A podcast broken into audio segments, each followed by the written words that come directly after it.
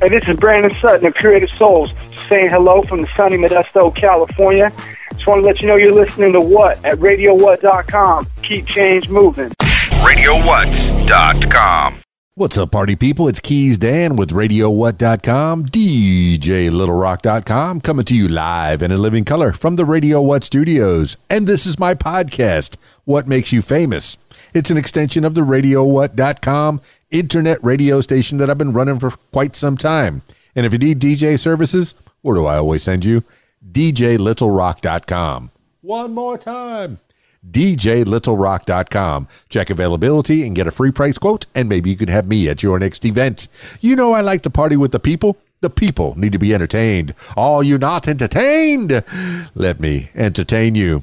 Oh my goodness. Today on the program, I have Harsev JR Thiara, the hemp guru LLC. Oh, you've heard a little bit about that. Well, he's uh, one of the people that Katrina Te- Texador from Kaz Marketing Agency has sent over to uh, have a chat. I'm kind of excited for you to hear what we're going to talk about. Yeah, you're going to hear a little bit more about Harsev J.R. Thiara. So stick around. This week's shows, I have one public show. Well, really, I have two public shows, but uh, the one that I'm always at on Friday nights, you'll probably find me there almost every Friday night of the year. That's the Rab in Conway, Arkansas, the Video Dance Party Karaoke Jam. Yes, I said karaoke. We got a little concert starring each and every one of you.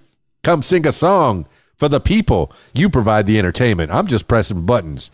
You pick the song, you sing the song, you're the star of the show at the Rab in Conway, Arkansas. 8 p.m. until 12:30 in the AM. They got a full bar, kitchens open, pool tables. They got a pool tournament on Friday night. So if you want to try your hand at playing pool, I encourage you to check out the Rab, Conway, Arkansas. I'll wait.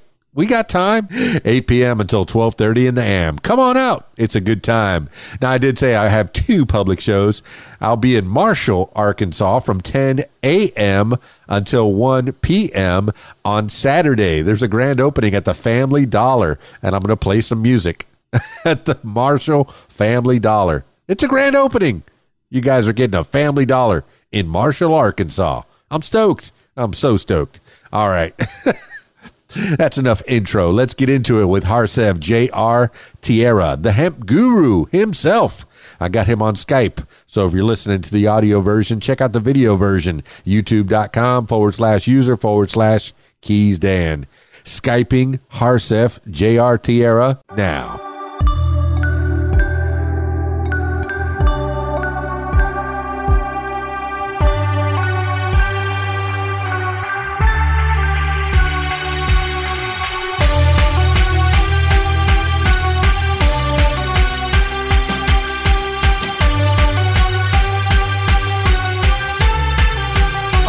There we are.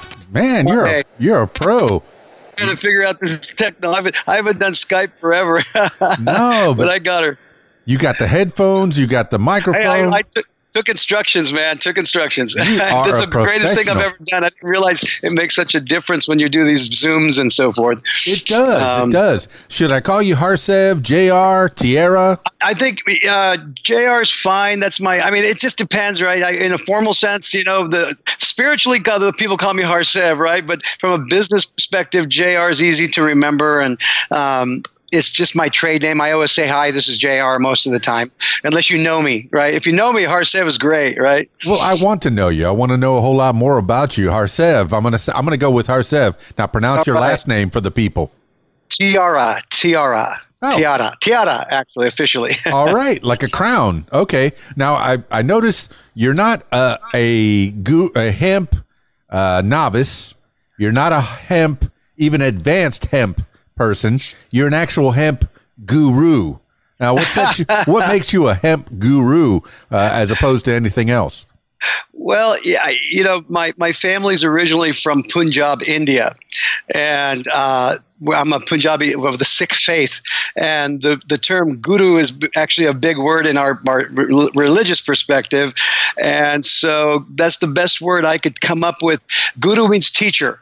And so my whole life has been about teaching people about many different walks of life, but especially in the last few decades about health, spiritual living, healing, uh, being happy, being good. Truth finders, basically, right? Seekers of, and Sikhism literally means seekers of truth. That's the de- definition of Sikh. See, this is primarily a learning podcast. The reason I did this, uh, What Makes You Famous podcast, I wanted to talk to people, have conversations with people, and learn from people. So you you are actually being my guru, my teacher, uh, my my person that's going to teach me about uh, quite a few things. Now, I've been, uh, you know, and, and, yeah, my name is Dan Keys. Dan, you can call me Dan. My mama calls me Dan. To meet you, Dan, face to face, finally. So happy to be here on the What Makes You Famous podcast. Uh, so happy to have you here. Absolutely. Now you're hailing uh, for all the way from California. Uh, what part of California are you in? Uh, we're north of uh, Northern California, just north of the capital city, Sacramento. So we're in this beautiful valley surrounded by rivers. Uh, we're down a couple, just an hour and a half from our beautiful Lake Tahoe uh, mountain resort. We have the ocean a couple miles away. We have volcanic uh, volcanoes a couple of hours away, massive rivers, uh, so it's really a beautiful. We're not overcrowded yet, so it's really a beautiful. And the weather, we get all four seasons. It's it's beautiful. It's fun. What a geographical anomaly! You got the ocean over there, you got the mountains over there, you got the forest over there, you got uh, so much to see, so much to do. You're probably not too far away from uh, a vineyard or two. Uh, you know, uh, yeah, we're, we're just a couple of hours from Napa, the the, the actual famous you know uh, wine country, and then we have Sonoma, which is maybe a three hour drig, and there's there's some wineries popping up here in the foothills now. This used to be actually, this was originally uh, the valley floor was grape country, fresh grapes, and and then back in the 50s or so, there was disease that came and just just devastated the crops. And we were the this is where the Thompson seedless grape, the first seedless grape, was started. And then and then all of a sudden Napa became the all the big cheese Kahuna, and uh, then fresh the fresh fruit the fresh fruit market is about a four hour drive from us in Central California. So we're fruits and nuts up here: walnuts, almonds, peaches, um, anything that's say processed in the sense of like canned or dried. Um, and we have prunes, you know, the famous prune. Uh, and we're also the kiwi capital. We were the original kiwi capital of, of, of the United States. Well, and my family's been farming here. Actually, my family came from Punjab, a farming community exactly almost ditto of this environment. Uh, Northern India is this exact ditto valley of rivers and land and fertile. And uh, so landing here back in 1906, my grandfather's older brother uh, ended up making his way from the port of Seattle by stagecoach and dropped off to the neighboring town. And lo and behold, he was right here near the gold rush. But actually, and the farm people were trying to farm from the East Coast, trying to figure it out. And we just became a natural fit, slowly but surely. And that's how my family uh, evolved as farming. I was a farmer. My, my, my background is farming. That is fantastic. Now, say, you say he got there to San Diego or, or, Sac- or uh, he's, uh, Seattle, Seattle, Seattle. Okay, he, he came from the north to the south. Now, right, in, in, in, India, in Punjab, in uh, was it Punjabi? Was that the name yes, of the town? Yes, he, he came from Punjab. I, the last Punjab? place I could imagine anybody even hearing about the gold rush because it's it was it's pretty in the deep woods. In those yeah. days, it was very village life. I mean, little house on the prairie. You know, times he, two. He's over um, there farming in Punjab, and he was looking uh, for a, uh, I guess, opportunity, just like anybody else, uh, trying to find a better way. Uh, what what would make him leave his home of India? It's hard. It's hard to. I, um, sometimes it's hard to imagine that you want to uh, take roots up and travel to another part of the world and, and yeah. try to build a life. Uh, what made him leave India? Yeah, it's know. I you know I, I, I grew up with him. For I had the opportunity to grow up with him uh, for about 14 years of my life, and it was a beautiful beautiful thing. I'm so fortunate. I had my father, my grandfather, and the older brother, all as my mentors. And um, but and he was a great man. He was a very good man. He, he made it from the straps of his you know bootlegs and became very successful here. And as a result, uh, uh, I'm, I'm, my my sisters and I are, are, the first generation born in the U.S.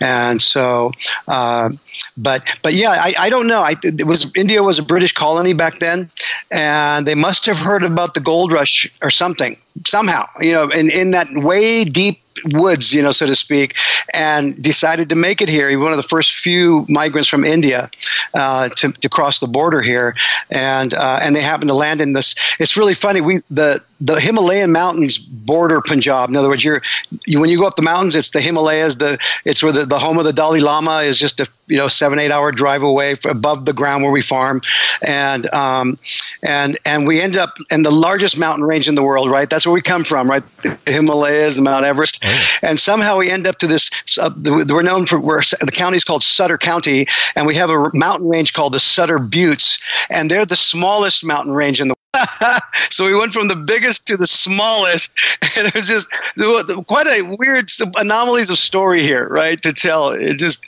yeah, you just came to a miniaturized version of where you're from. Now, when he was in eh, when he was in Punjab, what was he farming for, and did he take uh, some of that back, back then, that farming back then to mostly America? row crops, sugar cane, uh, bits of cotton, uh, grains mainly mainly grains, rice, um, and because we didn't have you know orchards. There were some mangoes, but um, people didn't really grow them in groves back then. They were they were grown mostly in the mountains and so forth. Um, and so and primarily in India, it's mostly staple crops. But they do have vegetables, and you know, they're big veggie eaters. So there's now there's other vegetable crops like cauliflower, broccoli, those kinds of things um, that are grown. Potatoes, peanuts, you know, so okay. did he bring? It's ideal for prime farming. Any, anything you want. Well, did he bring that to Seattle and then ultimately to where you are right now? Yeah, he actually when he when he and when he uh, dropped, walked off the uh, the USS Tartar was the name of the ship. Uh, when he walked off of that plank, got on the stagecoach. The immigrants from India were called Asians for some reason at that time, and uh, were only allowed to have eight dollars in their pocket back in 1906. That was the maximum amount of money. Now that was I don't know what the, I have never done the math. It might be eighty thousand today, or you know, or something of that nature. Um, and so, so, so some reason I guess he must have been able to communicate. I want to go to this gold place or this Sutter or whatever, however they knew about it. And so the somebody with at the port there said, okay, it's going to be you know so many dollars or fifty cents for you know for the ride for six eight hours or a day or two, and the ticket ran out in the little town next to it, next door to where we my family's actually hails from here now. Have been here since that time um, because we've been here since 1906 right in the same little yeah. town. Um, uh, so uh, and so when he got off the, and it was enough for money for food in your pocket. And when he first got here, didn't know anybody, and Indians weren't. They, the community there was, well you know our history in this country right there's a little bit of ill-fated history that went on back in those days and so they but they didn't know what to do with the brown guys from India. They really didn't know how to treat us, although um, they when they first came they weren't allowed to sleep even in the barns with their horses. They had to find shelter outside. The english was a big issue that time you know between my uncle he was illiterate in, in english. And um, but what happened was he was here in 1906 he gained a reputation because all these farmers from you know the Irish and the Brits and the French who didn't know anything about farming coming from the East Coast, sure. right? They're all like coat and tie folks, and they were struggling, right? And so all of a sudden, and he comes and goes, "Hey, I can do this," and he shows them how to irrigate the land and how to get water to go uphill and then downhill, all these different techniques and how to how to plant, and because it was in our blood already for a few generations, and so he got respected and befriended a couple of farmers who were good people, very nice and genuine human beings, and then uh, he opened up. We had a little. We actually had a Bank of America in my little town. this is really, even though the gold, we had, we had the gold rush was here. So we had our cowboy, I mean, shooting up, you know, the brothels, part of town, you know, in, in a neighboring town, you know, just like you know Dodge City, right? It was all the, the whole nine yards was there, and um, and so, but eventually he got respect, and eventually you know made his way indoors, and then a few more Punjabis made single men, you know, made it across the borders, and then he got a couple of people together, and I think he might have been the first labor contractor in, in all reality. Uh, he got a few people together; they were able to house, you know, in a place, food, and then they started working for the different farmers in groups and became he became like the guy right? Like hey come here help me come here. You know it's time to harvest. It's time to do this. It's time to plant. And we were entering black the black friday days of the great depression. And during all these years 17 18 19 years he was able to earn they were earning like a nickel a day Mm-hmm. And he was able to, I don't know how he did it, but he saved money in the bank, opened a, a Bank of America bank account, couldn't even sign his name, and saved enough money to have here, sent money back to India, my family bought a little more land at the, just a little bit, a nickel a day. And here comes the Great Depression, and every American citizen went flat broke. The farmers were in dire straits, and he helped. He had money and gave it to the farmer that he was working with, and saved his tail. And that took us to a whole new level right? That took us to an oh my gosh, you know, um, you know, we had a lot of different. We had the color thing going on, Christianity thing going on, you know, just all these different factors um, influencing the way people thought you should, how you should be. But but they were strong enough and strong-willed enough. They adapted, but didn't give up their culture and you know their heritage. And so, um, and that's how. And then after that, uh, and you couldn't buy. And then the other thing you couldn't do is you couldn't buy land as an Indian in, if you weren't an American citizen. And they had the, what they call the Asian land law that they started in the early 20s. And um, so finally, there was a few Indian gentlemen who, um, once they came, they never really went back. And, and, some people came over single, some people were married. Um, uh, but um, they few people married. Um, this, a lot of Mexican Americans were here, right? Because we had the Spanish California War. So Mexican, there were Mexican American citizens.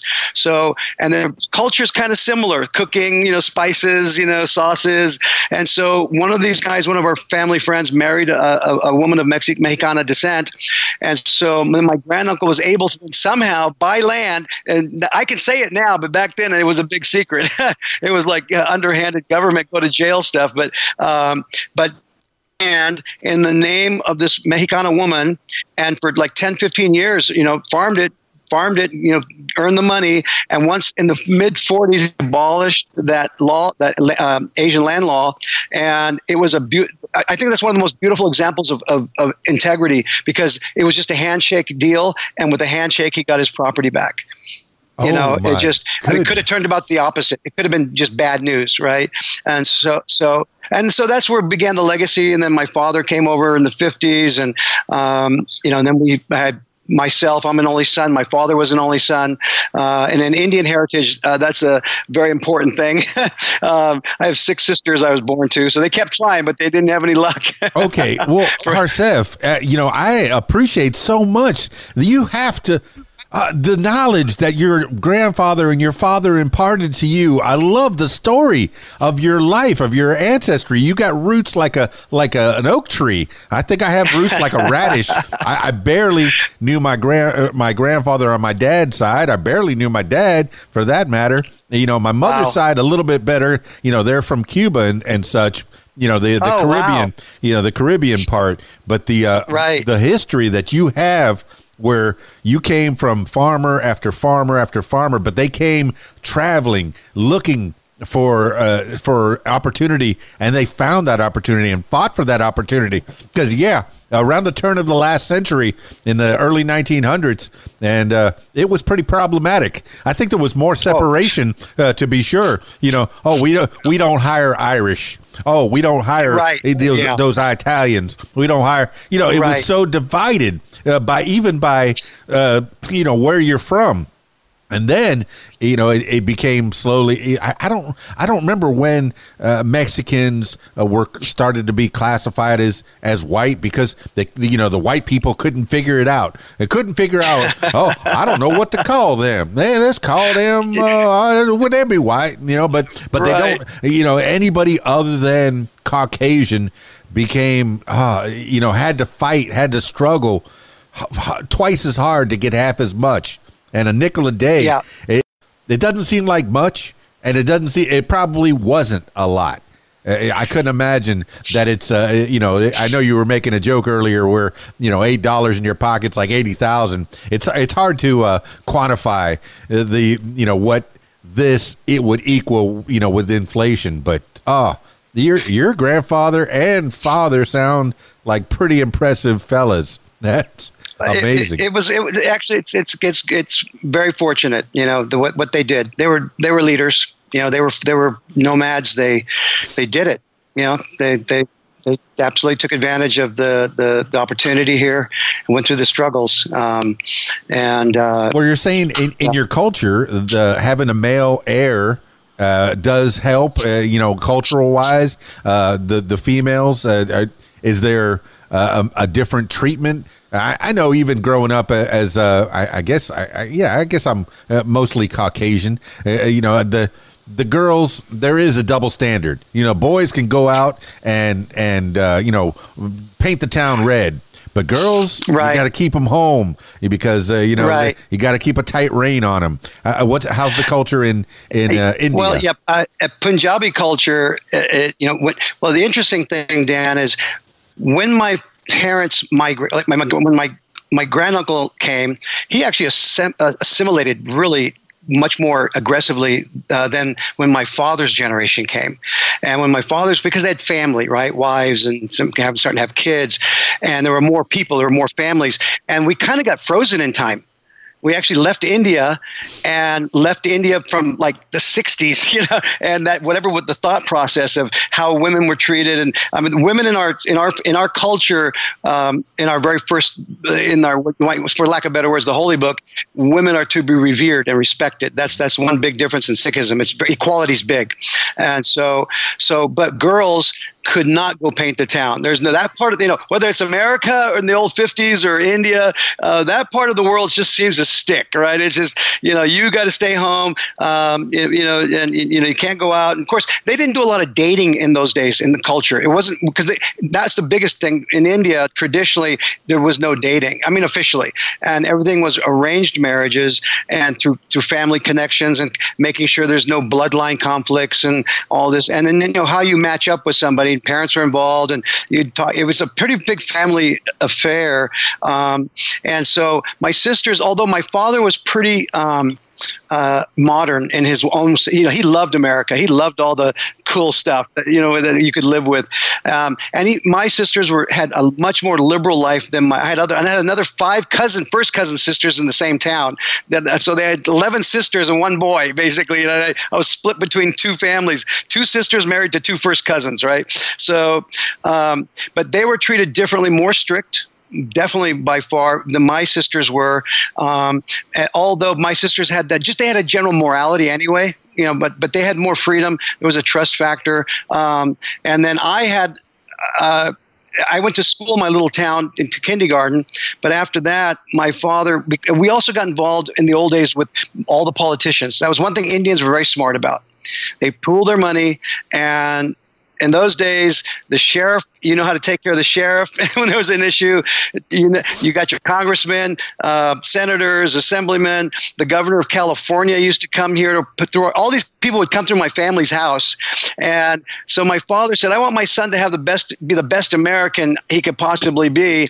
And he's talking to these guys, and they go, "Well, there's this military academy uh, in the in the in the Bay Area, San Francisco area, and." Um, I don't know. He's he, you know, there's no brown people, black people there, right? But but next thing I know, I'm I'm applied to go there, and I'm six years old, and I wasn't forced. I went there myself, and I made, I actually made a conscientious decision. I go, yeah, I'm going to go here, and uh, so at six years old, boof, you know, like they take me, I'm dropped off. I'm, I'm wearing military school clothes, a tie and a tie, so, you know, the whole making my own bed, learning all this discipline. It was more of a finishing school. Uh, I call it 007 school kind of thing um, because they taught us all the things you need to know, you know, I mean, plus how to live and be a proper gentleman, right? And, and, and be able to tour the world, right? You'd basically be the man of the world, right? A total ambassador. And so at six um, years old, you're already finishing. What?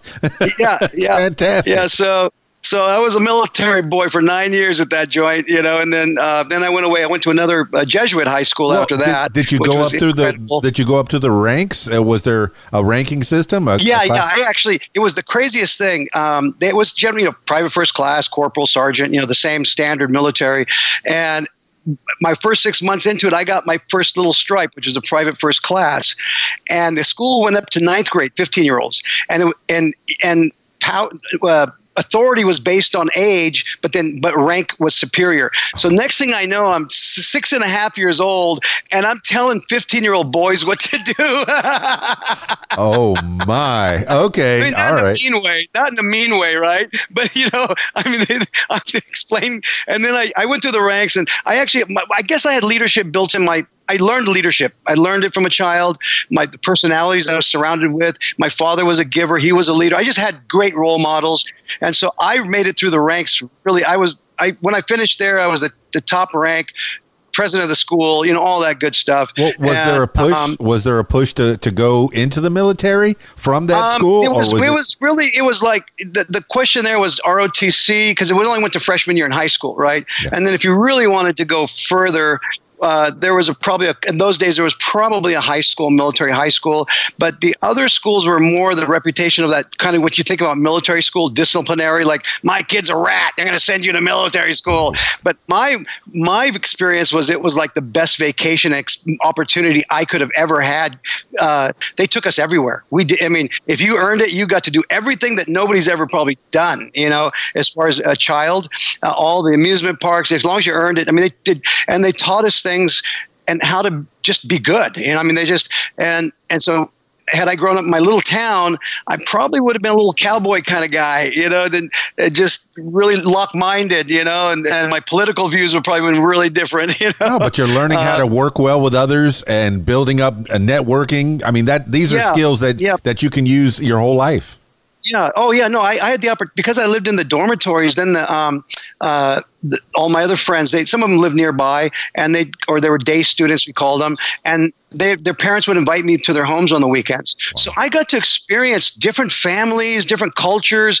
Uh, those days, you those days people went to church, so I went to every a Christian denomination you can imagine. Uh, and, and, it was for me, it was exciting because I was just watching and learning, you know. And, and they never said anything bad to me. Like, hey, you know, go on, kill somebody or beat somebody up. It's like, hey, that's not bad. I, what's they're, they're nothing bad. And what and what the interesting thing about the philosophy of our our culture, um, they, when I went to the military academy, they go, well, we take the kids to church every Sunday, whatever you know, Presbyterian, Lutheran, Baptist, you know, whatever the church. And they said, well, there's a temple, but it's like an hour and a half away. It's not really a temple. It's our family's home. They go and just you know get together and celebrate the culture and, and you know talk about stories and pass down the, the, the beliefs and things. And they said, well, we'll take them. And they said, well, well they, they go, well, no, well, what do you guys teach in church? And they say, we just teach love and God and truth. And they go, take them there.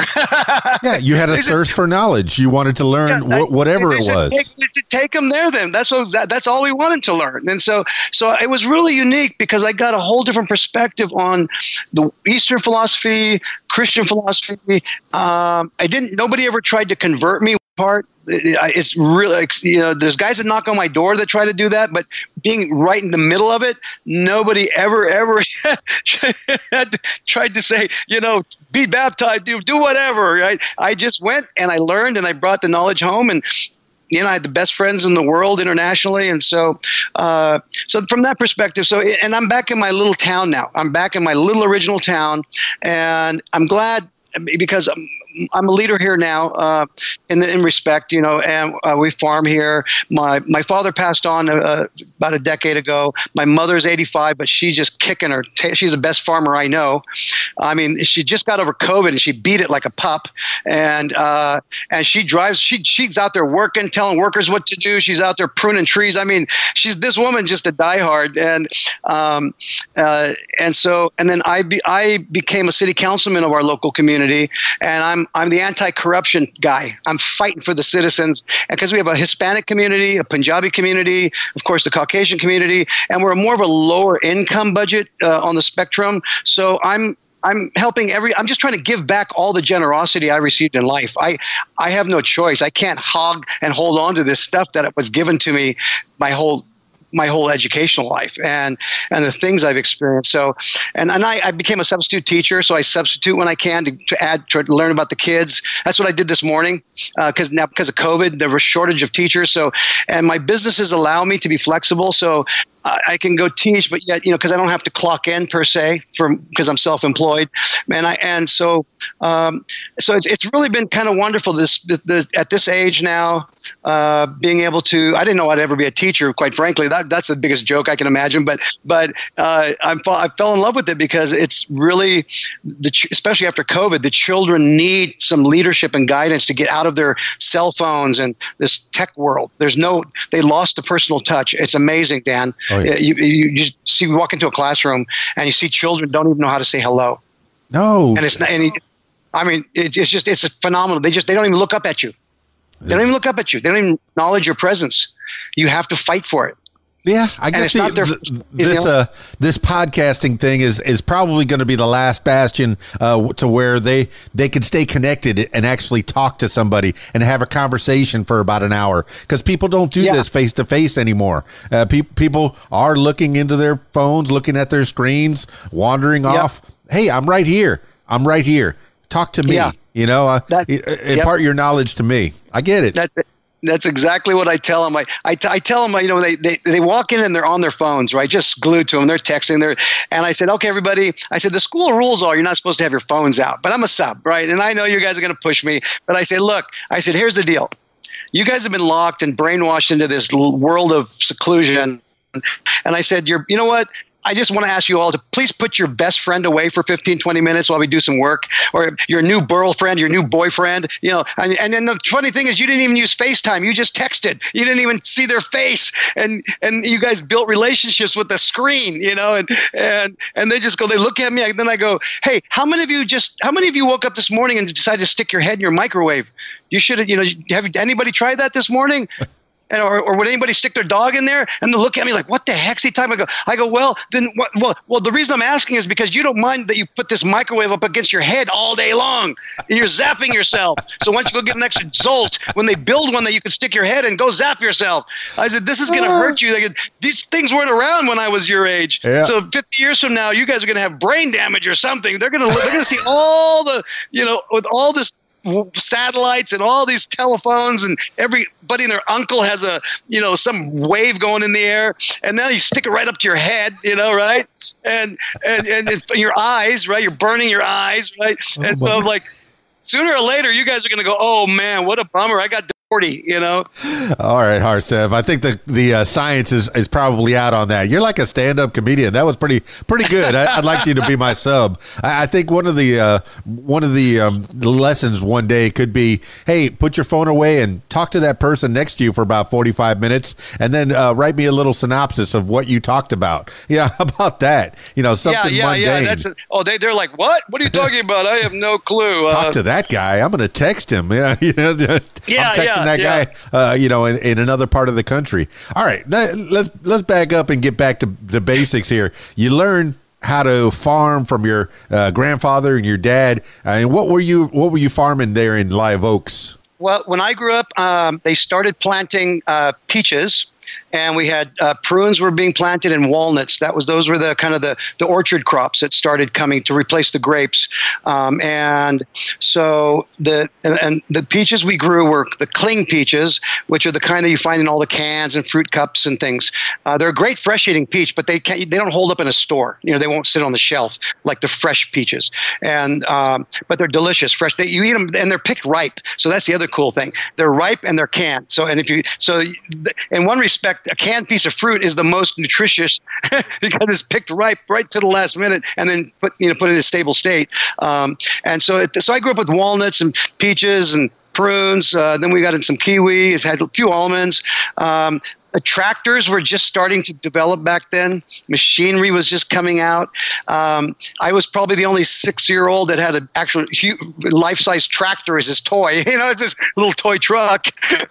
no, I, I just heard a story about John Deere. He's most famous for his tractors, but he didn't live long enough to even see the tractor. the The thing wow. that he invented was kind of like a, a sickle uh, that helped you. Oh yeah, uh, that that was oh, the thing right. that he yes, invented. Yes and then and then you know he became the tractor company that it is today. But uh, yeah, that that was a great story. Uh, uh but all right, you're you I've probably eaten some of the peaches that you farmed. Were you learning how to till the land, plant the seeds? Were you learning oh, from start we, to finish? I, everything. I, my my my when I basically as soon as I could walk, you know, I mean, I was because my family. I told my granduncle, my grandfather, my father, um, and and there was just you know school, not even school. So so. Um, my I really cherish my my grand uncle. My he he would he was he was my, he drove around. He had a pickup truck, and he would just take me with him all day. And so when I was tired, I'd just sleep on his lap while he's driving around an old old Chevy truck. And then I would watch him. I'd watch him talk and see he'd learn Spanish uh, because we had you know Mexican people working with us at, mostly at the time, and I would listen and learn. I just listen, you know, I just pick it up and hear, try to figure out what they're talking about.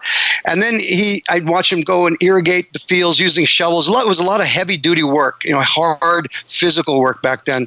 And um, and so then he bought me my first little shovel, which had a it was a smaller shovel than the full size. And then he started showing me the posture, the structure, you know, how to do it because it takes, you know, you just don't go out there and start shoveling dirt. You're going to hurt your, you know, it just it won't be successful.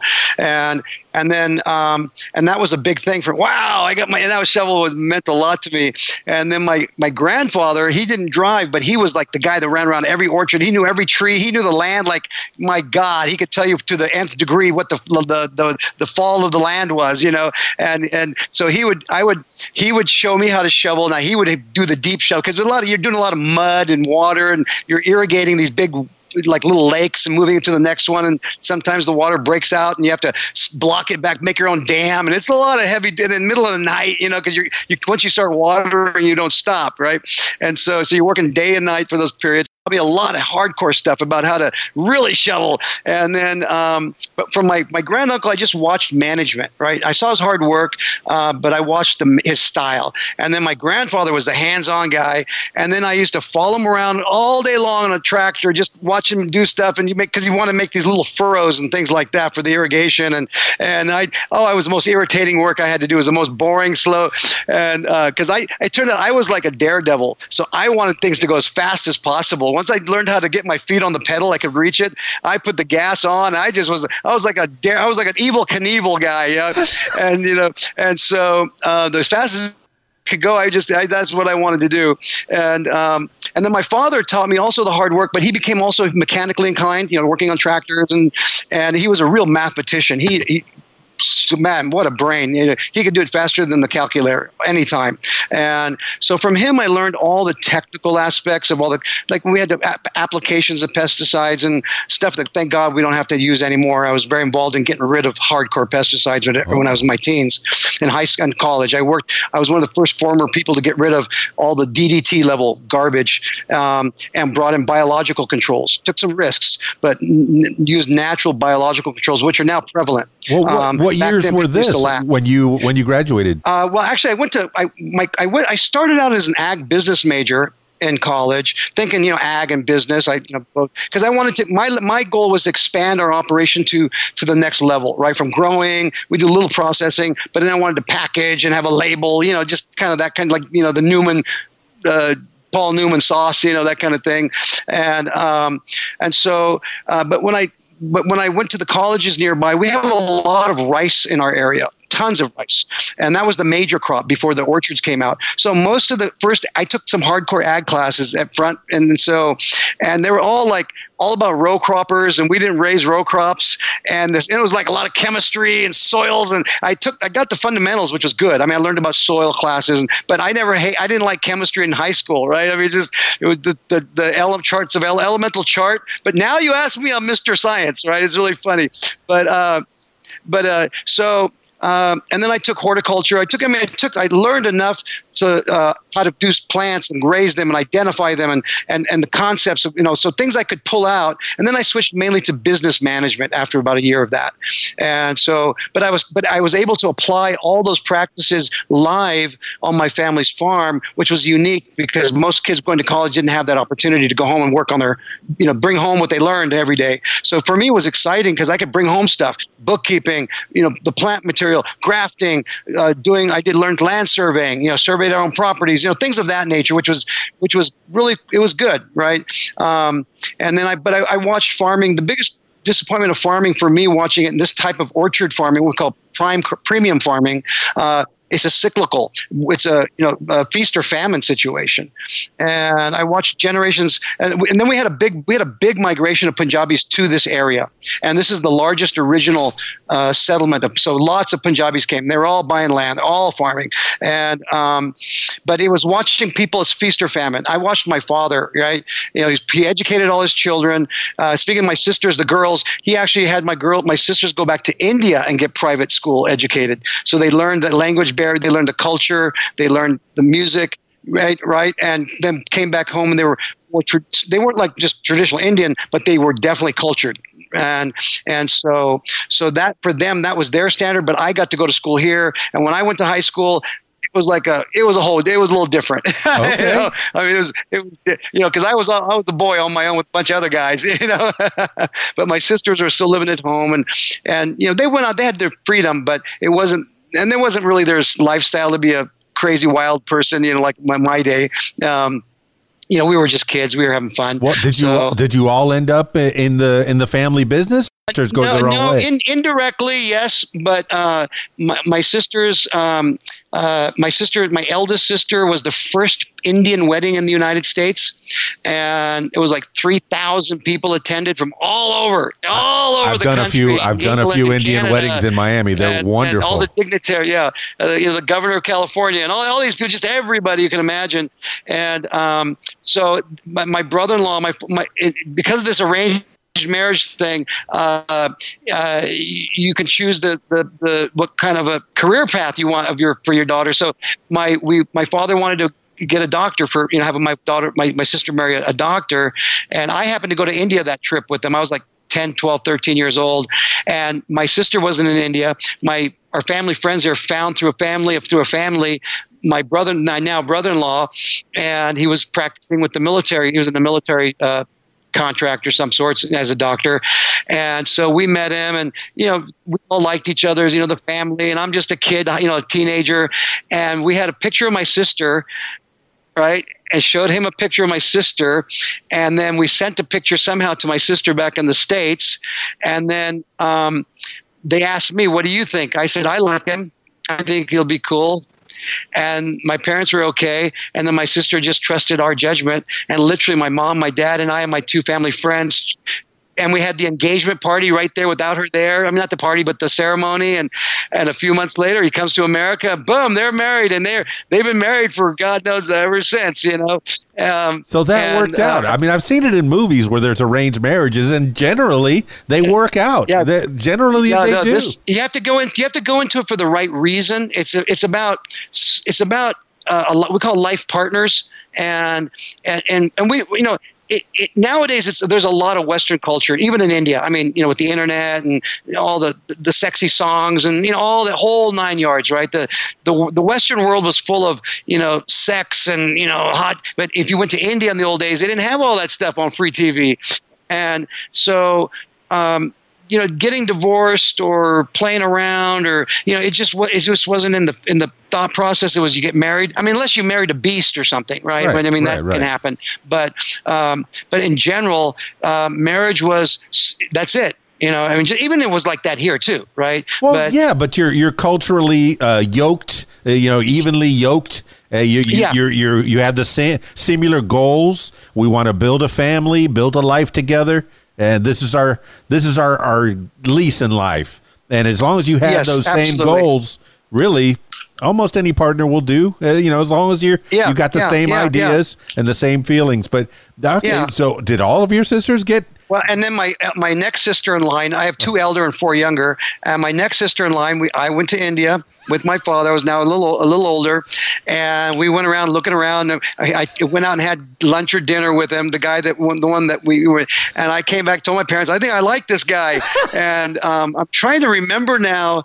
Uh, it's really weird. Like I was, I like I feel like I chose my sister's spouses. You know, is it's like really lightning weird. in a bottle, man. Um, trying to at that to young of an age, you know. I mean, you know, and so, uh, and I'm trying to remember if my sister ended up coming to India and meeting him, uh, but the decision was pretty much made prior to her, you know, coming, and, and it wasn't forced. It was, you know, it was trust. It was family trust, and my sisters. We, so when we grew up, we all had expectations of an arranged marriage, and that's and because see, we, like I said, we got stuck in the 1960s. And yeah. so, while India, so when I used to go to India in the 70s and 90s to visit, they were so far like ahead of us and doing like I go, wow, you guys, this is what happens now. You know, I mean, kids were starting to date a little bit and do things, and they were running around, and I go, wow, we're still stuck in the ancient age over here in, in California. Wow. Um, and uh, but now it's different. There's a whole new generation, a whole new population, and they're they're they're they're they're doing the thing. You know, you got rap, you got songs. It, the whole culture is now it's universal. It's all universal. Oh, uh, ruined, ruined it. Thousands yeah, of years yeah, yeah, of, of, of culture ruined. yeah. So no, uh, but that's a beautiful thing that you're, you know, a matchmaker of sorts. And and yes, there's there is family yeah, trust. That's where I that's what I glean from that story is you there is trust in your family and there's tightness and there's close closeness and your your father and your grandfather and your uncle teaching you everything that they know, putting all that knowledge into you, and then you still go into horticulture school, becoming even more of an asset to to their uh, to the family business. But Absolutely. So, you know, go, going all the way in college to where you can even get a teaching certificate and have that as right. a fallback. That's fantastic. This is a yeah. Uh, you know this is telling me lots about you, Harsev. That you're you know you you you not only go for it you you want to excel you want to be the best at it you know you learn yeah. a, you learn a skill I want to learn that 10,000 hours, you know, right. you know, learn that skill and become a guru then you yeah, can in turn that's really, teach the that's next a teacher, person. and I'd be taught, you know, and and uh, you know, I tell the kids when I when I teach because they look at me and they're like, and I said, look, guys, you're all when you walk into my classroom, you're all I don't care who you are, you're a genius as far as I'm concerned, and I'm honored to be amongst you right now. Yeah. And we go into that whole concept of computers and their brain and how smart they are, but they just got to apply it. And and then I asked them a question. I said, you know, how does the smartest guy become the smartest guy in the world? You know, or girl. How, how do they be? How do they become the smartest people? How does anybody become the smartest person in the world? And then they'll look at me like, oh well, some give me some decent answers. I go, it's it's those willing to ask the dumbest questions in the world, so they get all the answers. You know, so they keep getting answers. So that's how they become the smartest because they're not afraid to ask the questions, no matter how you dumb, dumb or insignificant you think it is.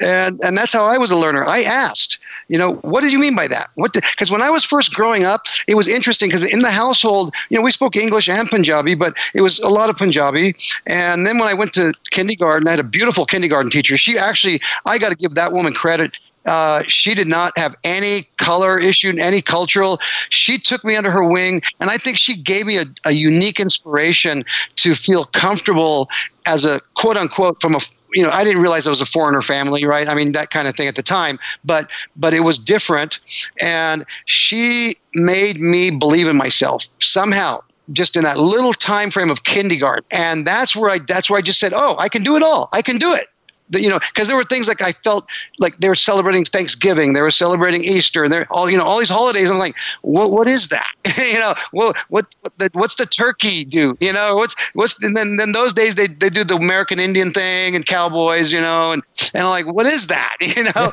and and so and she she brought me right under the door like oh, no problem. You know, because I, I, was, I felt a little shy, you know, in those respects. But then she brought me, it, she took that out of me.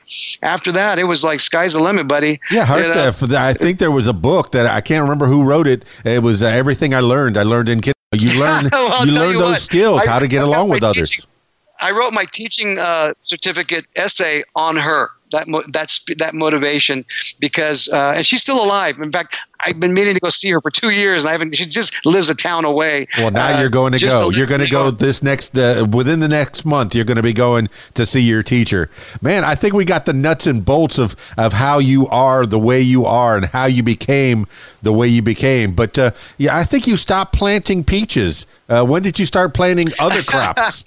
well, you know, uh, uh, uh, you know, an odd thing happened a few years ago. Uh, they, they, they they got their brains screwed on straight, and we made up for the the error, massive errors they made in the early 30s when they outlawed cannabis and made it the devil's weed, uh, and they took away hemp way before then when they discovered oil because it was a competitor to all the potential plastic garbage we have now.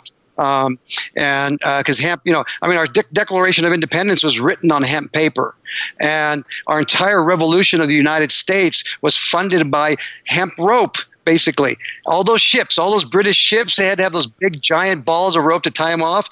We were we were mass producing that stuff here and selling it right back to them and other products. And so um, so when back in 2018, uh, just shortly after they actually legalized uh, cannabis in California, uh, then hemp became an, and that was more of a liquor store approach, right? Uh, and I, I, was in the cannabis business originally uh, with with the teaching, you know, like a medical med- medicinal type of approach, and then they legalized it and they made it so complicated. It was just it was it became abusive. It was just how do you do this business? I mean, every tax you can imagine, every you know, the whole purpose of my spirit of doing business just just went away, and then. Um, uh, and then hemp came on the on the on the sites, and hemp was going to become an agricultural product just like peaches.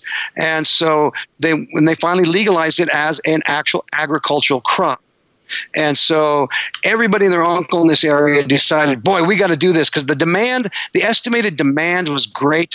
The potential, everybody was, the numbers were just just dialing on the pages everybody and their uncle from New York to there were investors running around, and it's because it took, took, took, takes a lot of money to grow hemp or cannabis for that matter.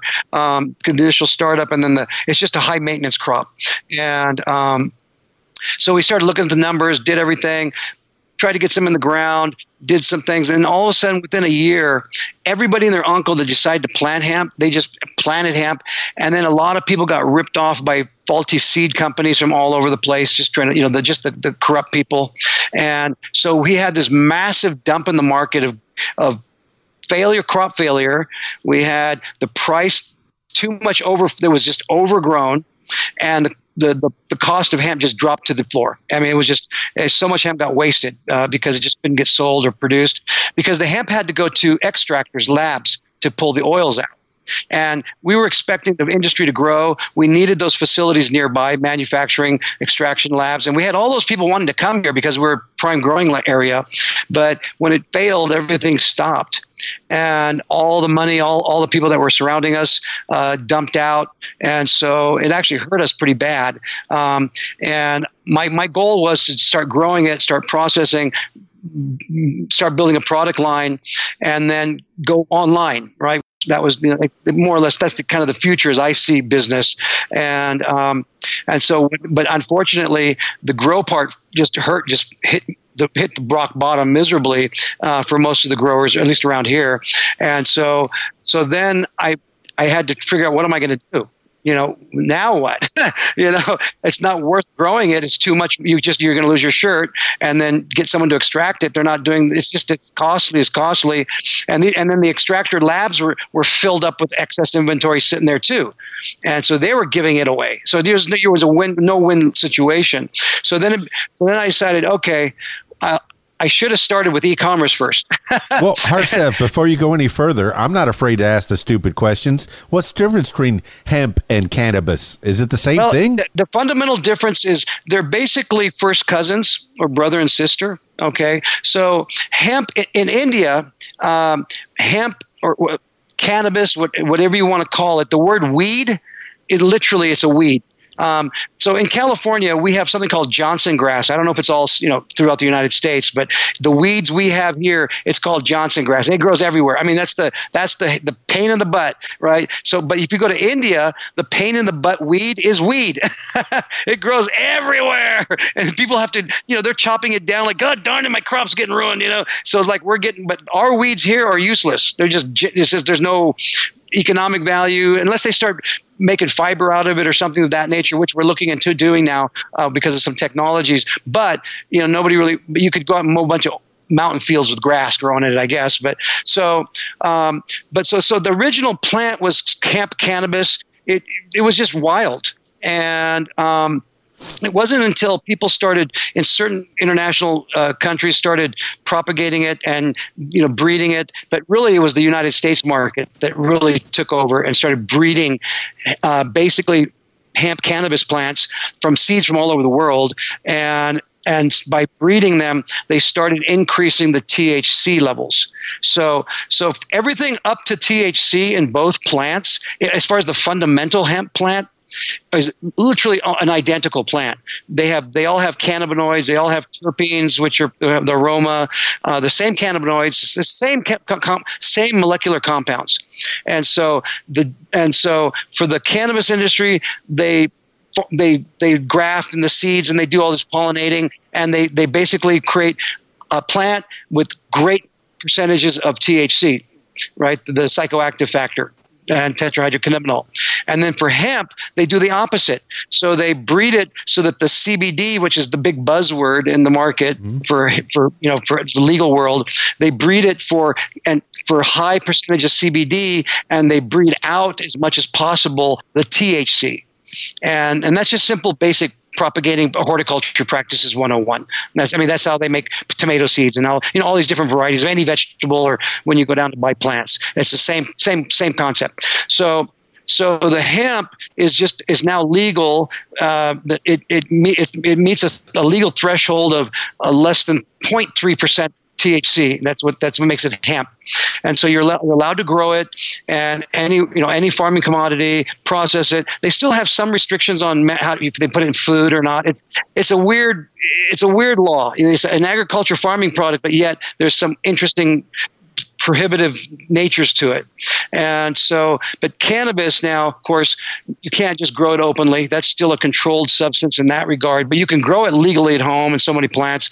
And then in California, you can grow the heck out if you have the right permits and so forth and commercially get it to a dispensary and you know the, the, the, it's like it's normal now um, so well but, let's, but, let's stop so, uh, harsev what can you do and what do you do with your hemp what, what so, you do make? So what we what we do is I'm I'm I'm associated with because of the, the time I've been involved. You know, I've been associated with many great great formulators, uh, growers, master growers, herbologists, nutrition people, people that have been doing it out of the nature of their heart. You know, right? For that's their that's their thing. You know, they're they're just naturally good at it, and um, we have a particular one a, one brand, uh, a very good dear friend of mine who I met about seven eight years ago, um, and that there's a brand that we we carry of her her brand called Dutch Farm. She's originally from the Netherlands, and she's a re- retired surgical nurse, and she migrated to the U.S. and she couldn't get her you know a job here of some sort, so whatever the issue was back then for in her field. But she went to work in the health area arena, and she got a job with like a social worker. And she did a lot of stuff. She worked very hard. I mean, her whole life to get to even that. I mean, she struggled, but she made it to a place. And so she actually ended up where she was caring for entire northern region of uh, hospice, uh, uh, quadriplegics, sick people, you know, uh, all just people that needed that hand, right? That just really on the bottom of the barrel from health. And so, and we happen to be in cannabis country to begin with. I mean, we're surrounded by the mountains, so all the black market, there's ton, there's cannabis up here like like crazy. Right? I mean, it's just we're in that we're in the zone and so so she bought a place up in the mountains there and and started growing these specialty uh, varieties and she started extracting the oils in a very traditional old fashioned way and and and she she, she grew it um, and she and and she had specialty seeds. She went back to the Netherlands. This the the, the something something Queen Seed Company of the Netherlands gave her these special special seeds from only from them, and um, and so then she would she has she'd have all these different varieties of, of strains in bottles not just you know like if you go to the store today if you just buy cbd it's just oil with something or it's, there's no strains it's just they just it's just the pure oil and then they add stuff to it to say help you sleep and do this. But what she did was she took different strains and there's there's a, there's two families in hemp and cannabis. One we call it indica yeah. and then there's other one is sativa. So indica is more loaded with the relaxing factors of, of the cannabinoids, and sativa has a little less of the relaxing factor and a little more of the active factors. That's the traditional sense. Now, if you're ADD or something of that nature, it might it works the opposite sometimes. But for the most part, so so most of the cannabis that we got back in the day from Colombia, Mexico, was super loaded with cannabinoids like CBD, and in those days, people would get uh, couch lock, you know, as we called it, where they'd get high and just be all hungry and just really laid back. But now that they've breeded these things so well, they have breeded that that that couch lock version of it kind of out and so now you have these really well balanced um, uh, molecular compound structures, and so so you can get a most stuff today is a hybrid. All the original, you know, the original, original, original. It's it's it's really hard to find it unless you know the guy who has his his private stock, you know, who did it 35 years ago, right? So for the most part, everything's in the middle of the road, but people will still call it it's well it's this dominant or it's sativa dominant but it's a hybrid or it's it's uh, an indica dominant but it's a hybrid and so but anyhow so she was one of the oldest extractors of oils I think in the marketplace in, in, in the United States, um, and she started having great results. I mean, great results. Patients, you know, quadriplegics, their hands opening, their appetite increasing, their eyes lighting up. People, especially dying of cancer, and in those days, people were dying of AIDS before they knew it right? They were really, she was helping people get through the suffering with cannabis based tinctures.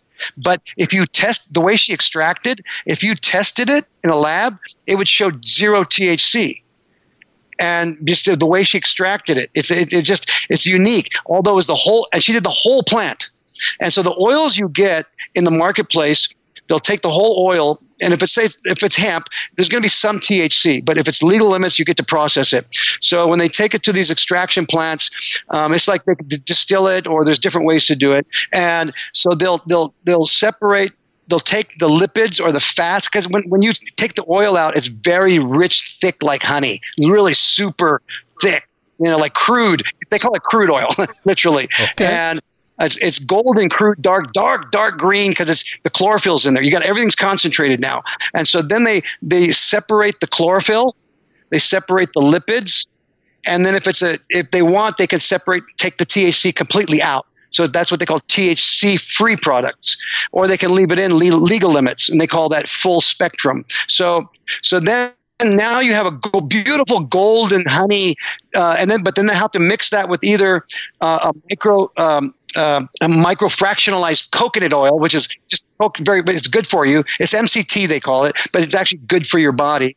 Um, and they'll blend it with that to make it liquidy. So that's what. So you can pour it and do things with it. And then the other traditional, which Judith, my friend Judith uh, from Dutch Farms, she uses a very high grade vegetable glycerin, which is a step above that. And it's, and it's also good for your body, and there's no uh, hypoglycemic effect. So it's sweet, but you, if you're diabetic, it's not sugar. It doesn't convert. And the, the other oil, MCT, the coconut oil, diabetics have to be careful. They don't see that's that's where people don't. That's where the education process comes in. That's what we do different. We're actually clinical based. So okay. we are actually medicinal consultants, healers. We're not trying to sell a bunch of oil on the market. We want people to heal. So we explain to people and we ask those questions. You know, if you're diabetic, you don't want to take this product, you want to take this product. And a lot of that we learned on the on the frill people telling us, "Oh my God, I bought this other product. My sugar went up to the sky, and then I uh, it wasn't that with your your tinctures, and then I switched back to yours, and my sugar's normal." So so these things we learned over the. She's been she was been in business. Now, I think it's her twelfth year, and I think the only older person that was making oil prior to this that made this this whole CBD thing really significant was a guy named Rick Simpson, and he was based out that Colorado region area, and um, he and they called it RSO Rick Simpson oil. So he basically extracted uh, cannabis oil, and and then um, which was loaded with everything, cannabis and the, the whole nine yards, right? And so, uh, and he was giving it to people medicinally, and it was working. I mean, it, it does work. I mean, whether it's cannabis or hemp, uh, a lot of our physicians who use our products, they feel that the THC has to be in the product for to be the actual greatest medicinal value. We believe that too.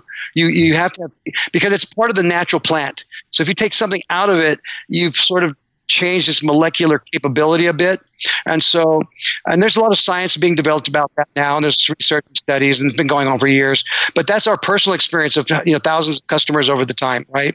No, I was so, just thinking that uh, science is amazing. Now, all these people that you mentioned, they're all working with you at the Hemp Guru LLC. Yeah, yeah. No, well, Rick, Rick is uh, Rick is probably very retired now because uh, he was an adult when I was a kid, right? But he he's the guy that um, I can't think of the baby's name. I, am not going to say Jessica. It's not Jessica. That's I think another Jessica thing. But there was a baby something. It's on the internet. It's on YouTube.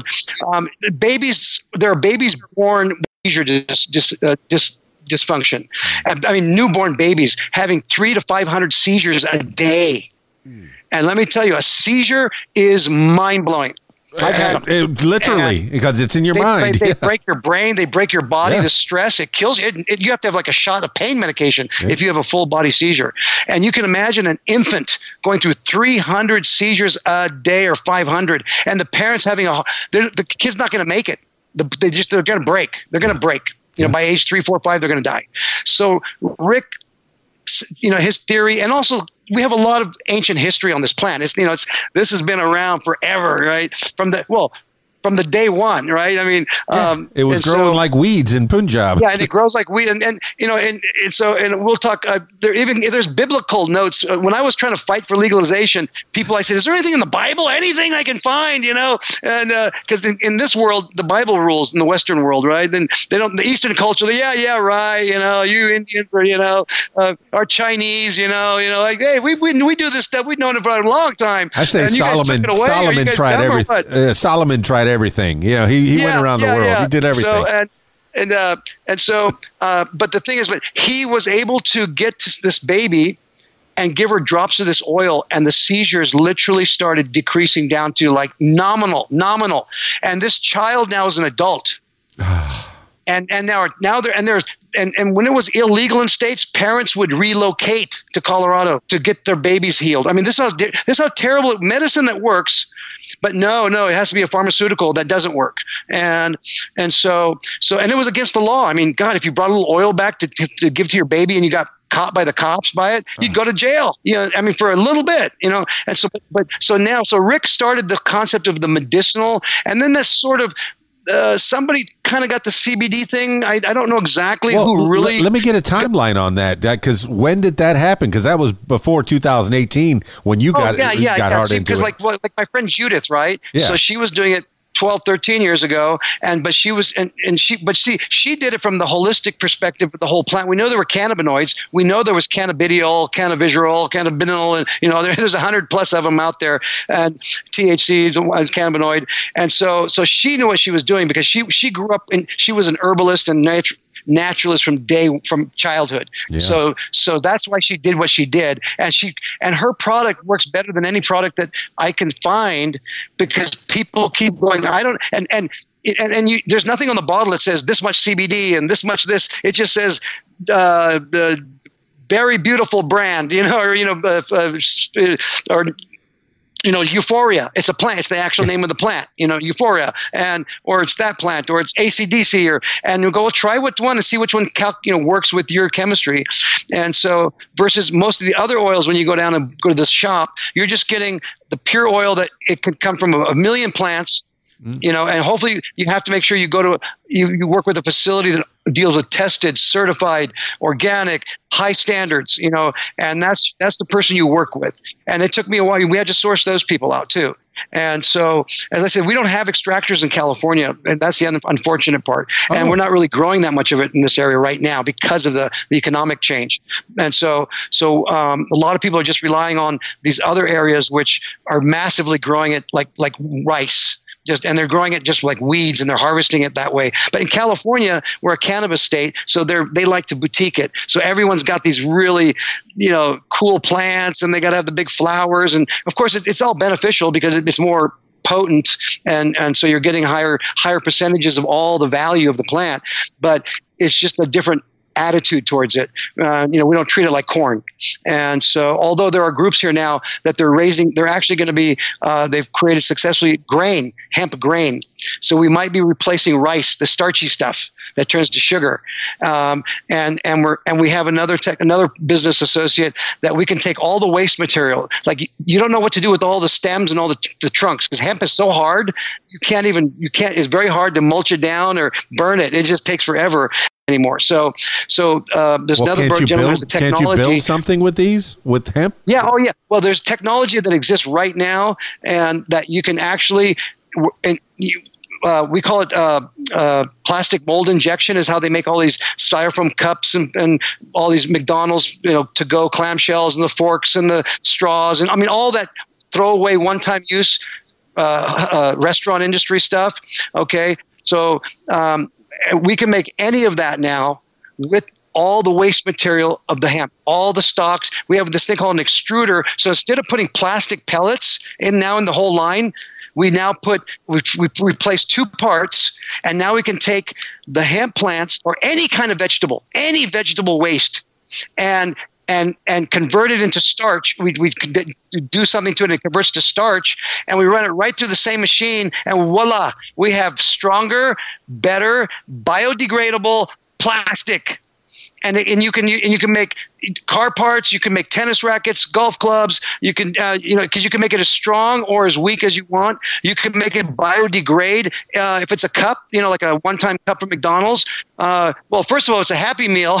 um, I don't I don't recommend McDonald's, but uh, if it's a Happy Meal, it's the best ex- dumb example I can think of. Yeah, you'll be drinking out of that glass and getting a really Happy you Meal. Whole, you got this whole hemp bag, hemp cup, hemp container. You know, everything's hemp. And you eat your hamburger, eat your little, you know, you have your toy. It's made out of hemp also, plastic. And so, and then if you want, you're still hungry, and you go, "Mommy, I want a little dessert." Well, we're gonna we can flavor the cup strawberry, and you can just eat the cup. It's a really happy meal. toy. you can eat the bag and the toy and the cup, everything. You just eat it. Science is amazing. Now you talked a chocolate, little bit. you know, chocolate flavored one, and you know, strawberry flavored one. Oh, or, but if you do throw it out the window, it will decompose into yes. dirt. Yes. and and so t- like they can put a life on tennis rackets because well everybody throws a racket after, after five years well you can you can you can make it decompose you know they can throw it in their in their yard and just it'll decompose.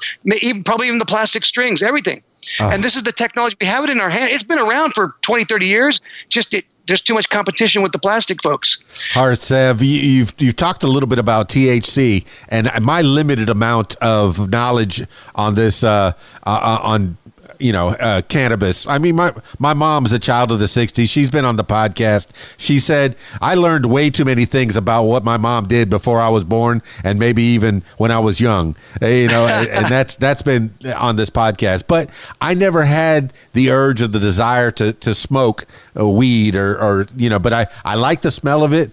I like you know the uh, you know when you know had the smell, the contact high. And, and I think when I'm an old man, I'll probably be one of those guys, those old guys sitting on the porch, you know, ha- having a smoke and maybe using some CBD uh, for certain, you know, uh, ailments, joints, and what have you.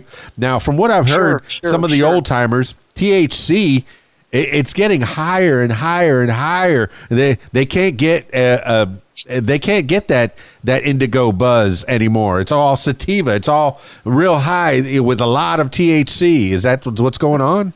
Well, well, here, well, here's here's our perspective. Um, uh, you know, fortunately, it's impossible to OD on cannabis. It's it's just physically physiologically impossible. It can't happen. And so versus alcohol, you know, heroin, uh, you'll put yourself to sleep and you'll stop breathing and you'll die. You know, that's basically an OD. You've over you've over overdone it, and it affects the uh, in the brain the, the the motor functions, and it makes you stop breathing. That's what an OD is. You just stop breathing. It doesn't affect that breathing mechanism, so you'll fall asleep and eat maybe two pies before you go to bed. But but that's about it. But but the, the what the what I've what in my experience and most of my friends, the there people are rebelling on the you know the higher the THC percent. So so 12 10 12% was you know kind of really good for a while. And then it went up to 18, then it went to 20, 25. Some people claim 30 35.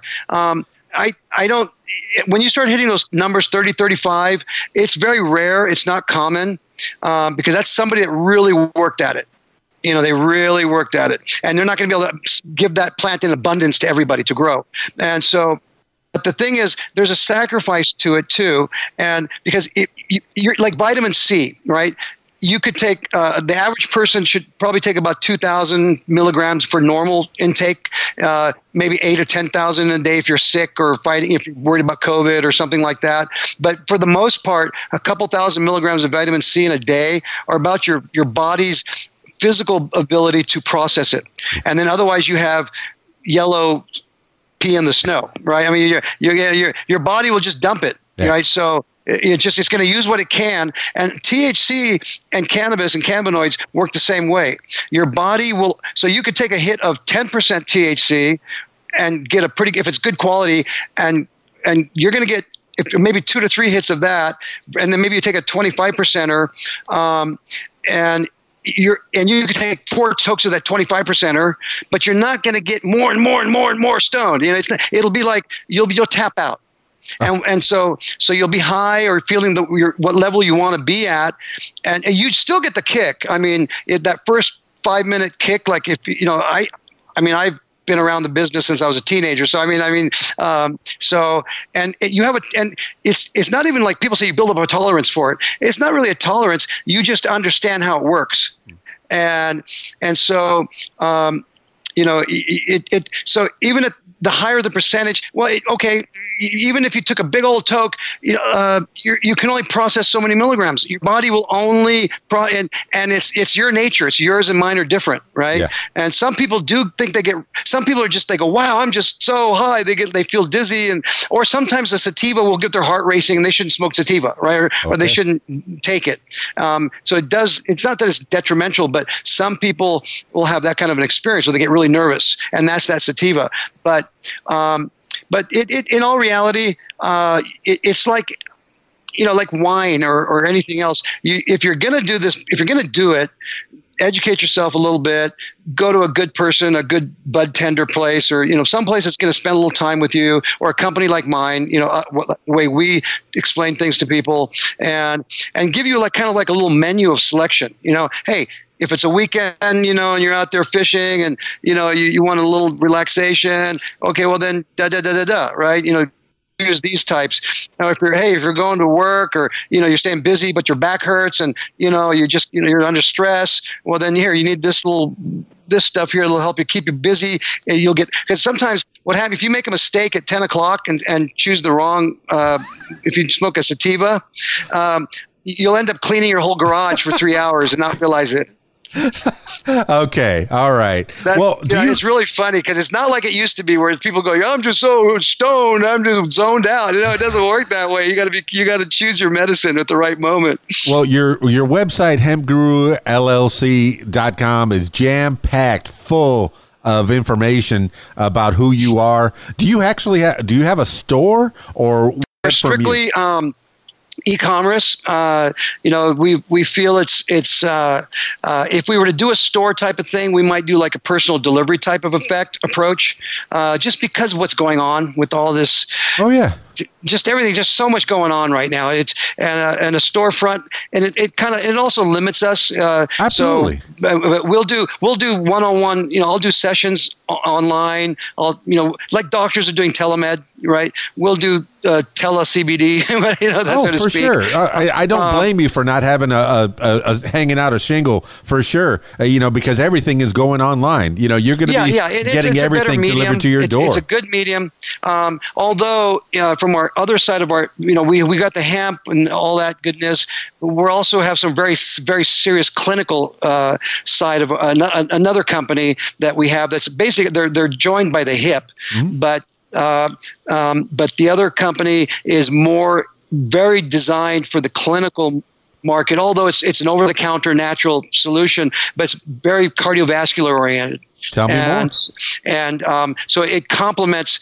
Uh, w- without that, um, what what we're doing is we have a there's the newest tech the newest information, which is about 20 years old now, is um, they discovered that a cell in the in your arteries uh, called it's a, a, uh, a molecule called nitric oxide, and nitric oxide is the fundamentally the most important molecule in your body to make sure that all the blood circulation is flowing it's circulating and it has to be there because it's the it's what we call a signaling cell.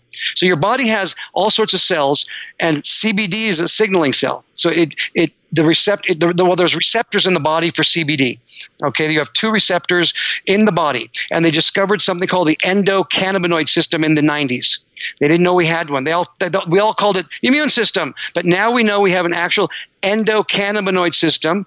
It produces two cannabinoids, and and um, so one's an, anandamide, and the other one's we know it's two AG, and your body produces those. And then every single cell in your body, millions of cells, are they have these little receptors attached to them, and so and the cannabinoids are designed to go in there to create homeostasis, balance.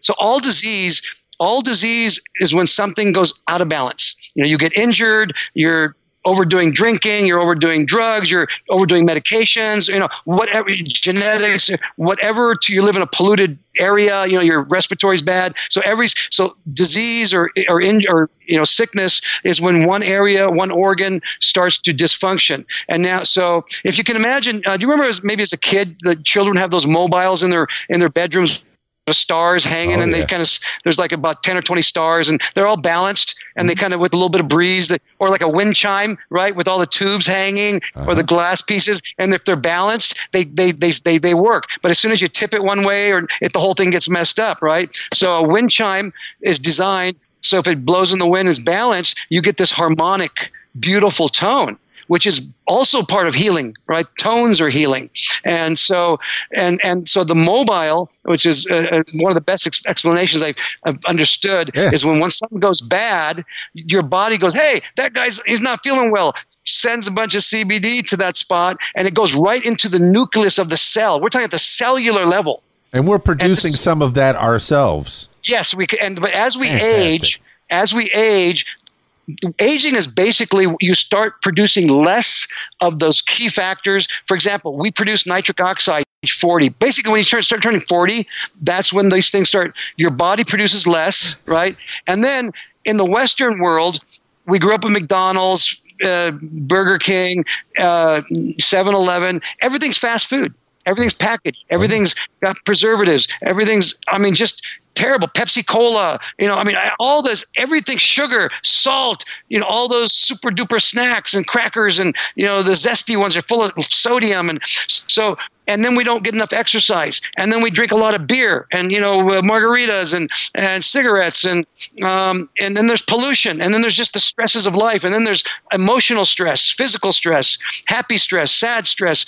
All of these impact your, you can imagine your body is running around. It's like if you had to put alarms in your body and put microphones on them, you would think it was World War III outside your body. Wow Because your body is under constant attack. Anything that goes in your body has got somebody bad in it. And so your body is constantly battling to keep you alive, just constantly. And so, and you don't know what you're breathing in the air. The carpet in your house, the chairs, they're all sloughing off petroleum right? They're sloughing off plastic. Anything that's made of plastic, it's evaporating. That's why you have to get a new one that wears out. Or the tires on the road. Where does all that carbon go when the tires wear Oh, out? yeah. It, it, it doesn't just disappear. Nope. It's in the air, right? And so, and you're driving in traffic with your windows down. Guess what you're breathing? You know, I mean, so. Uh, and, and the worst thing we did was all these masks during COVID. You're breathing in carbon dioxide, putting it right down the oxygen tube, which is the worst thing you could do, right? So that wasn't the best solution at the end. You know, it wasn't. That's not a good long-term solution at all because you're hurting yourself. You're poisoning yourself with these stupid masks that they have out there. and so, um, I mean, that's stupid, but I mean the, the way they function. No, no, I think that there's some science to that. There, there, there definitely is some some study to that. Yeah, yeah. No, long term, if they did that forever, the kids would um, there'd be brain stuff, and so so there's all these different things attacking us, and so the the, the cannabinoid. So now, so as you get older, so now we and we've always known. Just people have used cannabinoids forever. So because they knew that plant had medicinal, topical, and digestional ba- based benefit. And so so what happens is, you know, if you're lucky, you started supplementing when you were a child. It's because it's like a fountain of youth. If Yeah. people are looking for the fountain of youth, I, well, I've coined what we do is we have we're, we're, we create the fountain of health, and so that's my that's my take on it. So we we try to partner and bring in people that are like-minded who have already done the homework right so i don't have to invent every product or you know start from scratch No. so they have their science team we all get along we're thinking the same and we're spiritually connected and we do everything with the great spirit in mind of healing with love um, uh, prayer, not to necessarily any God per se, but but spiritually speaking of goodness, right? And so, and, and when we talk to people, we talk with compassion, and we want them to heal. And if they don't, well, we. My friend Judith has never had a single, nor I, with her Dutch Farms products. Not one person has ever turned the product back. Never. In 12 years. That's a good track record right there. It sounds like you I have mean, a you know, very said, open. didn't work for me. I hate your stuff. You know, nothing. In fact, they go to the other they go to other products which are advertised on TV or you know they spend all this marketing dollar. Oh, it sounds I need that, and it's all half garbage or just not really what they thought it was. And they go back to our product and they go, "Wow, I feel much better." And it's because it's more holistic. Yeah. And it's the whole plant. And then we and then, now we're not against the oils. So so when you have this, what they so there's there's a little bit of a misunderstanding about CBD. Um, CBD by itself, they, in the beginning, people thought CBD, so they would extract the spill it out, and they just put B into a bottle. And pure CBD without everything else, it's like eating just the icing and no cake, or a cake and no icing. You know. Okay. You know what I mean? All right, that's It- a good it- analogy. right? So yeah, it tastes sweet, but you know, it didn't do the whole thing, right? So so CBD by itself is not a good solution in our experience. Okay, and clinically now everybody now. So when they extract the fats and the chlorophyll and and um, uh, to make the oil for the generic general oil business, then um, uh, they're leaving in all the key elements, right? So I kind of lost my train of thought there. Um, Oh, no but, problem. But uh, but anyhow, uh, so oh, when they take those things out and they take out the THC or leave it in, now we call that a full spectrum. So when they've taken something out, then they use the term full spectrum versus whole plant. Now I think our company is one of the only companies who actually says we do whole plant uh, tinctures and products. I, I just started doing that because I realized that's what we do, and this and because I, I it's really hard for us to say we sell CBD because it's really not the truth for what we do. We sell a plant, the oil. We call we call it hemp oil products. That's what we call. That's really our, and it's but it's going to take us time because the, everybody in the world goes, "You got CBD," and then when they do make CBD products, uh, these guys are just trying to make a fast buck. They'll they'll put on the bottle 1,000 milligrams on the bottle. They'll put 5,000 milligrams on the bottle. They'll put you know 10,000 milli, and people go, "Oh my God, that I got to have the most CBD. That's the best product." And there there's no value. There's no value, but they're and they're buying a product that's really not. You don't even know where it came from you don't know whose it is. You know, it's just like a product on the store shelf, right? You say, "Oh, I'll try this uh, energy drink." You know, how many energy drinks are there, right? You don't know which one's what, what they put in it. So, so with us in like Dutch Farms tinctures, we can't even measure it. We don't even tell them how much CBD's in there. That's the and. But I say you got to try it. But I said, listen, but I do have a product that has a plant that has higher CBD, and because they extracted it the way they did, we can measure that. We can tell you that there's 30 milligrams per dose or and so most human beings we recommend between 30 to 90 milligrams in a day depending on excuse me on your condition. If you're and most people that are using cbd or traditionally right now are people 40 and plus because most of us are broken in one way or another because of the american lifestyle. Hmm. And so and they think they're buying CBD, and it's just because it was marketed wrong. And so, what they really want is the whole plant, and they want the benefit. And then, so then I have them supplement with some other because there's not like I said, I can't buy a bunch of whole CBD plant, uh, whole hemp plant products, so I have to use these other products. So, and also one of my uh, associates, we've also now taken it even the next step. So most stuff, if it's internal, it has to go through your digestion. So the tinctures, you put them under, they're sublingual. So you put them under your tongue and you swish it around for a little bit. And you can feel the little rush in your head immediately. Mm-hmm. And then you swallow it down. But if it's edible or something you eat, it's going to take about 45 minutes to an hour to di- go through your digestive process, break down to its molecular finite molecules, and then get spread throughout your your bloodstream and start acting on the bad guys in your body. So now uh, there's associates we met about a year ago who have taken nano technology and made nano the delivery system. So so now it's super fine. It's attached to a super fine nano. Nano means like you know invisible, basically, yeah, right? Small. Nano size. Totally small. Yeah. So so now you take the oil and they had to formulate this very well done but really top-notch formulators. And they formulated the, the hemp oil that full spectrum without the fat without the, the, the chlorophyll and they blended it with this nano solution and it's also now water soluble because hemp oil is not water soluble traditionally. So this is water soluble. So now you can take this one product we have called waves like with coconut lime or dragon fruit or lemonade, and you shake the bottle, and it's this super duper highly concentrated CBD. It's 10 milligrams a shot, and you squirt it in your water, and you have a spritzer, or you put it in your your your your favorite cocktail or you put in your favorite juice drink. It doesn't matter. Whatever flavor it is, you put a squirt and you have an instant CBD drink. And if you want a double shot, you make a double shot. So, so these, and then, and, and so these are different ways. So, yeah, people, and these days people carry around those water jugs like religiously, you know, all day long. So I tell people, stick a couple squirts in there. If you, you know, if you have these backaches and just, you know, you're just, you get tired, you know, and just drink that as you need it all day and get your dosage and you'll, you'll, you'll feel better. You know, you'll feel your day will go by better.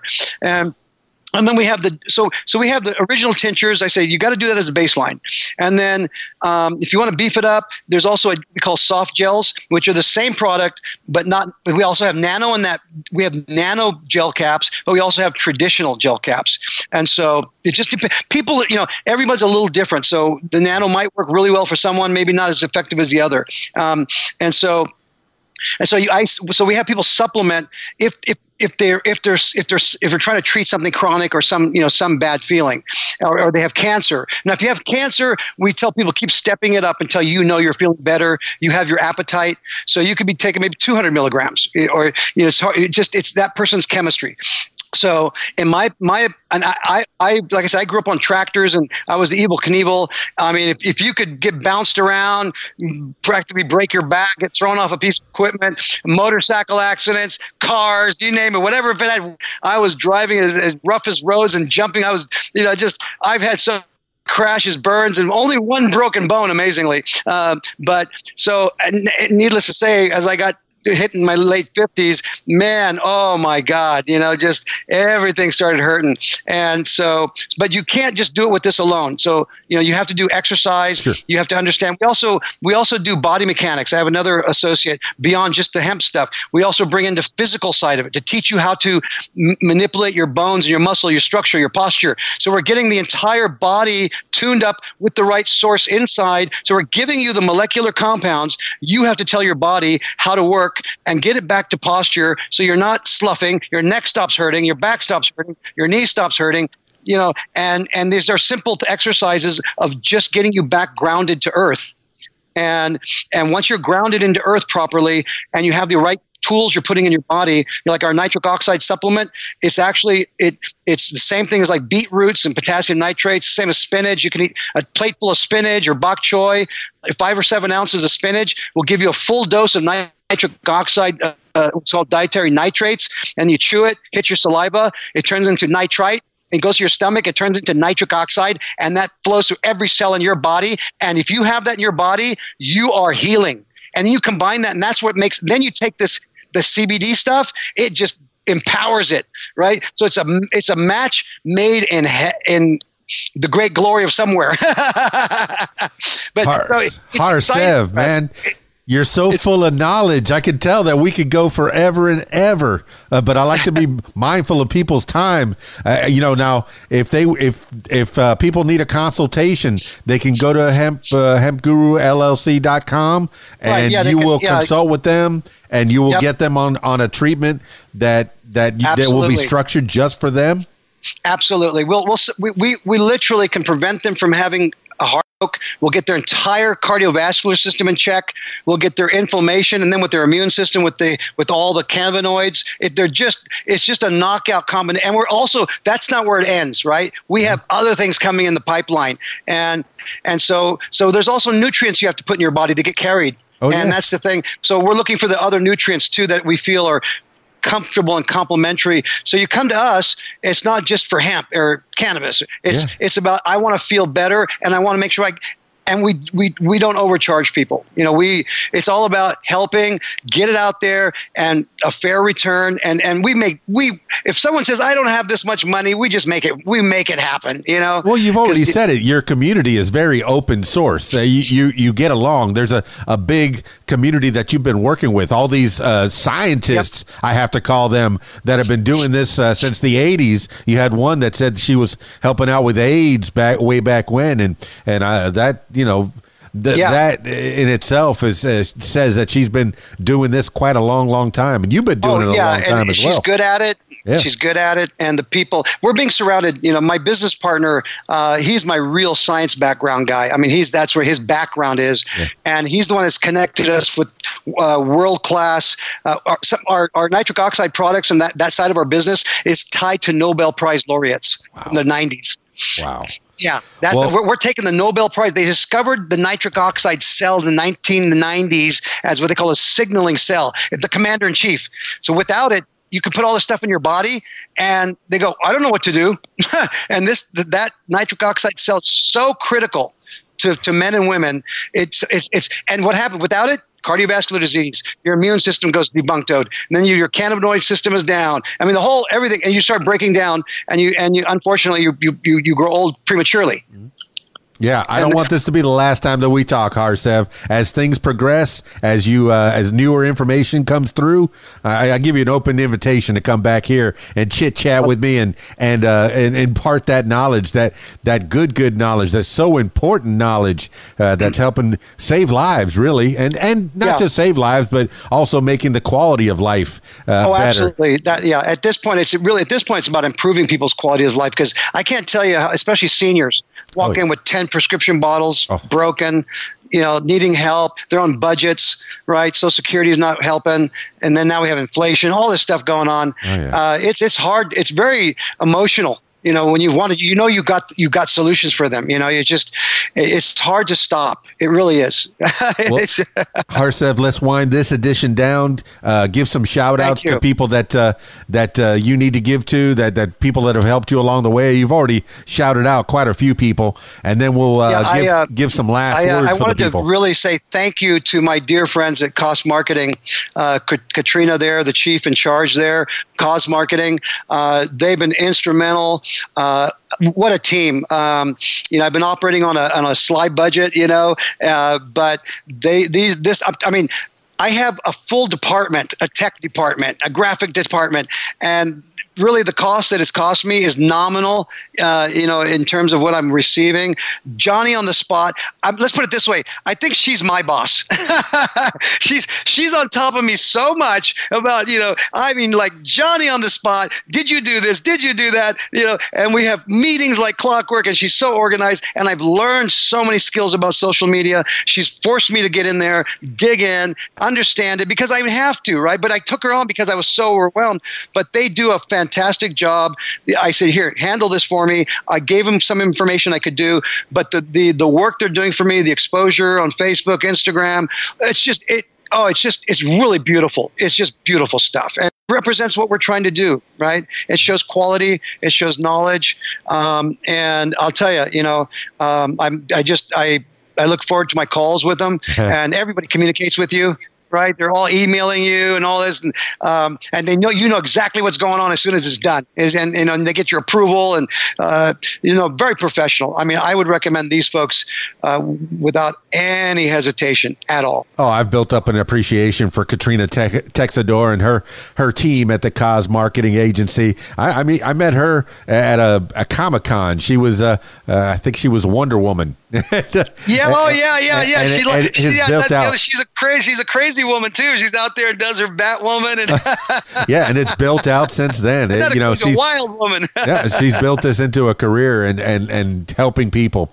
And this is yeah. one of the reasons that I started this podcast too, is to help people, talk with people just like you, uh, and help to spread the, the word about what you do. And uh, Harsev, well, I appreciate you, Dan. I'm so happy I, to be talking. To, I want to give you a shout out too. I I got a chance to view some of your other your previous programs, and and I appreciate some of the topics and concerns you have, and um, and thank you for having me. I, I'm I'm humbled and most honored.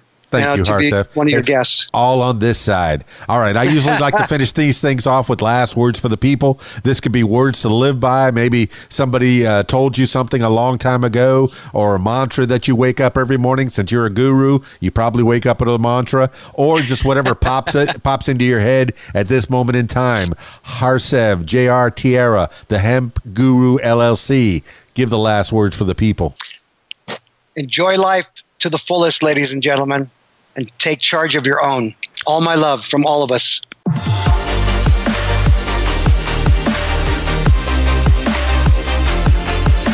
Oh my goodness, there you have it, party people. I could have talked to him for hours and hours and hours. That man's got so much knowledge up in his head, so much knowledge to impart to the people. I encourage you to go to hempgurullc.com and get some of that knowledge. If you're hurting, if you got a little pain, eh, CBD might be the way to go. Cannabis, uh, any any of the cannabis products that he has available on that website, and so much more. Oh my goodness, he's got uh, uh, some immune uh, N99 Immune Support LLC is something that he's working on, and that's going hand in hand with the hempguru LLC.com. So I encourage you to find out more. Thank you so much, Harsev, JR, Thiara. I encourage you to drop the, the JR. Harsev is just easy enough for uh, for most people could, to say. Hi, I'm Harsev. Harsev. Hey, easy to say. Come on. Even Thiara. Yeah. All right. But if JR is the way people know you, that's fine too. What's in a name, right? Hey, thank you. Really, really, the pleasure was all mine having you here on the What Makes You Famous podcast. All right, that's it for this edition of What Makes You Famous. Uh, if you, yes, you, my loyal listener, if you'd like to tell your story, I encourage you to give me a call, 501 470 6386, or email keysdan at AOL.com. That's it for me. It's keysdan, radiowhat.com, djlittlerock.com. Peace. I'm out of here. If you like what you hear, follow What Makes You Famous social media. Use the hashtag What Makes You Famous. Follow on Facebook at What Makes You Famous. Follow on Instagram at What Makes You Famous. Follow on Twitter at Makes Famous. And follow on YouTube at Keys Dan. Leave What Makes You Famous podcast a review and subscribe. Listen to What Makes You Famous podcast on Podbean, iTunes, YouTube, Stitcher, Google Podcasts, and Spotify, and almost anywhere you find podcasts. Tell your story on my podcast, What Makes You Famous. Call 501 470 6386 and leave a message to set up a time. You can support What Makes You Famous using the PayPal link, paypal.me forward slash Keys Dan. Email info at radiowhat.com. What Makes You Famous podcast is a production of Keys Dan Enterprises Incorporated at keysdan.com. Thank you for listening. Radio What? The music you want with some great, great quotes. If you believe everything you read, you better not read. Japanese proverb. The music you want. RadioWhat.com. Hey, Keys Dan. What you doing? My line. I'm playing the best music by request 24 hours a day. Click on the request tab at the top of RadioWhat.com. RadioWhat.com.